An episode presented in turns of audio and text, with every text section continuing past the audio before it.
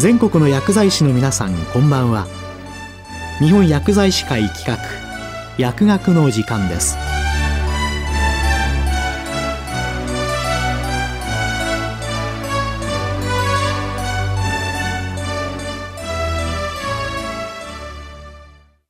今日は医薬品の副作用アセスメントについて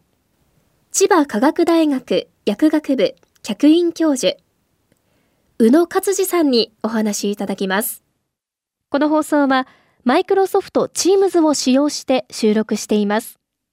それでは私たちが設立しました日本医薬品安全性学会の真の一つにしている医薬品副作用アセスメントについてお話したいと思います。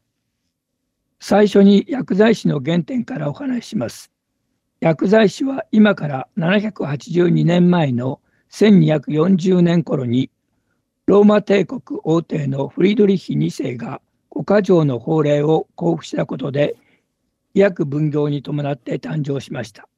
この医薬分業の目的は処方と調剤を分離することによって暗殺を防止することでした。当時アラビアでは錬金術に伴って化学薬品の製造技術が発達し、ヨーロッパでは王位継承争いで医師による毒殺が後を絶ちませんでした。そこでフリードリッヒ2世は医師が薬局を持つことを禁止した五箇条の法令を配布し、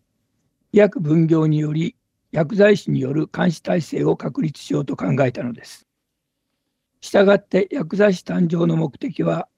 毒殺の防止であり、薬剤師の起源は毒薬や薬品の番人であり、薬剤師の原点は化学薬品のリスクから人々を守ること、すなわち医薬品の安全性確保であったということができます。次に薬剤師の本文についてお話しします。1997年に国際薬剤師薬学連合と日本薬剤師会は全文と第10条からなる薬剤師倫理規定を制定しました。この条文も薬剤師にとって非常に大事な条文でありますが、ほとんどが他の医療従事者にも求められる内容でありました。ただ、第6条の医薬品の安全性等の確保は薬剤師のアイデンティティであり、薬剤師の本文は医薬品の安全性の確保にあると思います。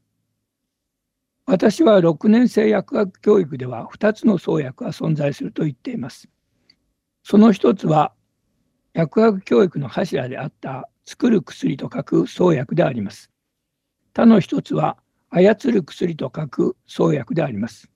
後者の創薬は医薬品の適正使用の同業であり、私が作った造語です。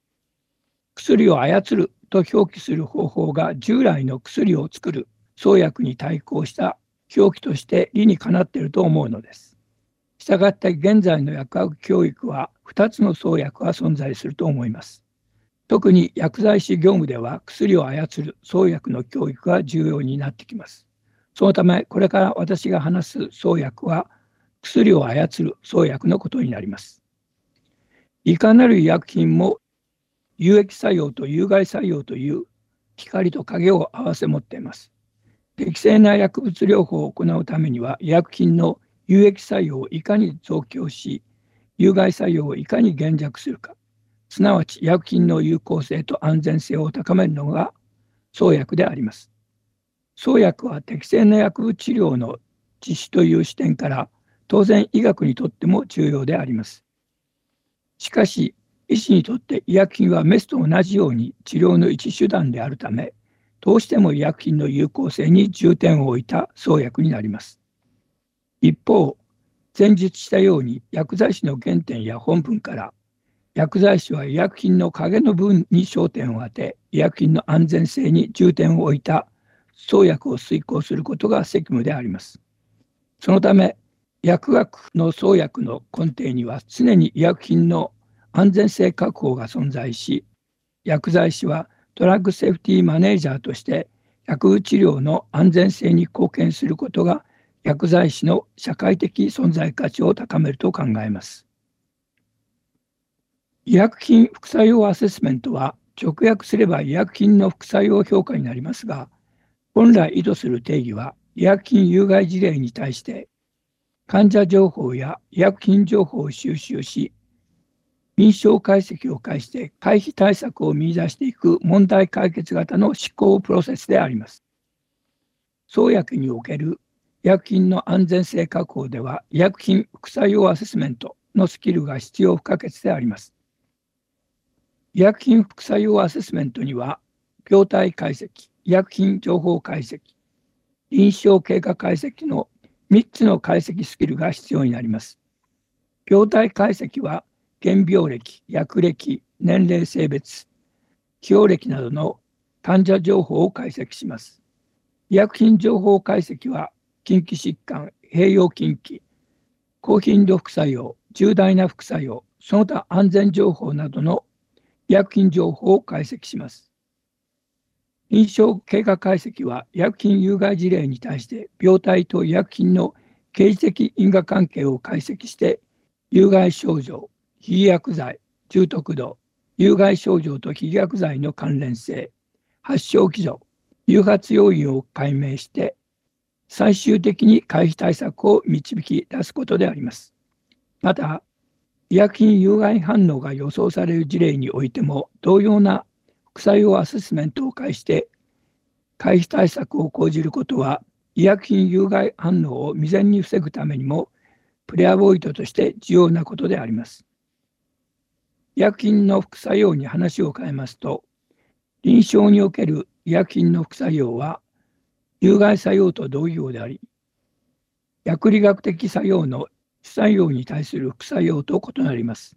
例えば、高血圧や糖尿病の治療薬の血圧効果や血糖効果作用は薬理学的には主作用でありますが、その主作用が強すぎれば低血圧、低血糖の臨床上の副作用を誘発します。そのため臨床では医薬品の有益作用に対応して有害作用と表記するのが妥当であり、生体側から表記する場合は、有害反応と表記するのが適切だと思います。また、医薬品が関係しない場合も包含する表記として有害事象があります。現在の医薬品の副作用事例は少なくとも合理的な可能性があり、有害事象と医薬品の因果関係が否定できない事象を指しています。そのため有害事象と非薬剤の因果関係の強さが曖昧な側面を持っており非薬剤が複数の場合は一層両者の因果関係が希薄になっています。医薬品有害反応の原薬剤の検索では FDA のアルゴリズムにより非薬剤を推定することができますが原薬剤の確定には非薬剤の再投与すなわちチャレンジテストが必要になります。しかし、チャレンジテストは患者のリスクが大きすぎるため、臨床現場では実施されないのが現状であります。そこで日本医薬品安全性学会では、臨床現場に即した副作用重篤度基準と同時に、非薬剤と有害事象の関連度評価基準を提唱して、有害事象と非薬剤との関連性を明確にすることを目指しています。医薬品有害作用の発症基準は中毒性副作用、過剰反応性副作用、代謝障害性副作用及びアレルギー性副作用の4つに分類することができます。中毒性副作用は薬物の過量投与による有害作用であり、ジギタリス中毒やアストアミノフェンによる肝障害などに代表されます。過剰反応性副作用は新しい概念ですが、薬理作用の異常増強、すなわち薬物受容体の遺伝子変異による有害作用であり、N セイズ不対症やリドカインによるショックなどに代表されます。代謝障害性副作用は薬物の代謝異常、すなわち代謝酵素の遺伝子変異による有害作用であり、イソニアジドによる肝障害やイノテカンによる骨髄抑制などに代表されます。アレルギー性副作用は薬物が抗原あるいはハプテンとなって起こす有害作用であり、ベータラクタム経口菌薬によるショックや抗痙攣薬による寄進などに代表されます。薬品有害反応の発症基準の解明は、薬理学、病態生理学、薬物動態学、免疫学、分子生物学などの基礎学問を駆使する必要があり、薬品の有害作用、防止のために不可欠であります。医薬品有害反応の発症基準には、特定の薬物による特定の発症基準を誘発させるための何らかの発症要因が存在します。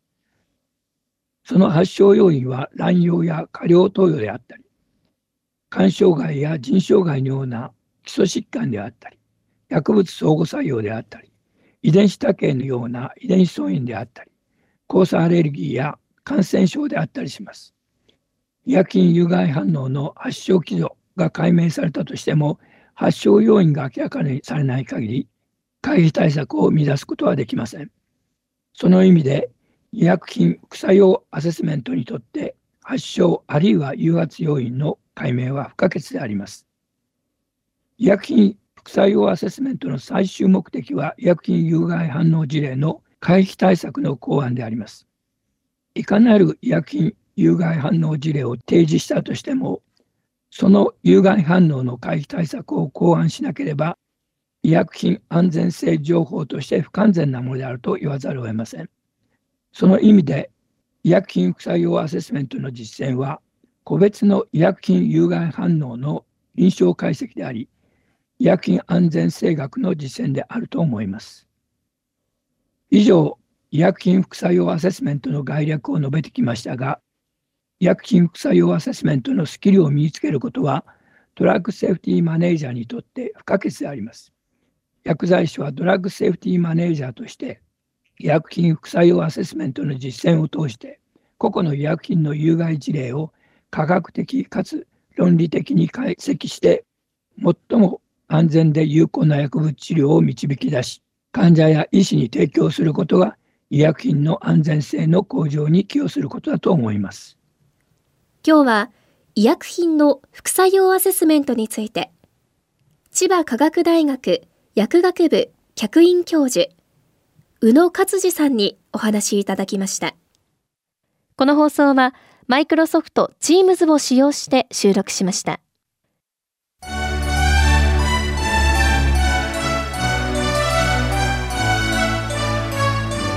日本薬剤師会企画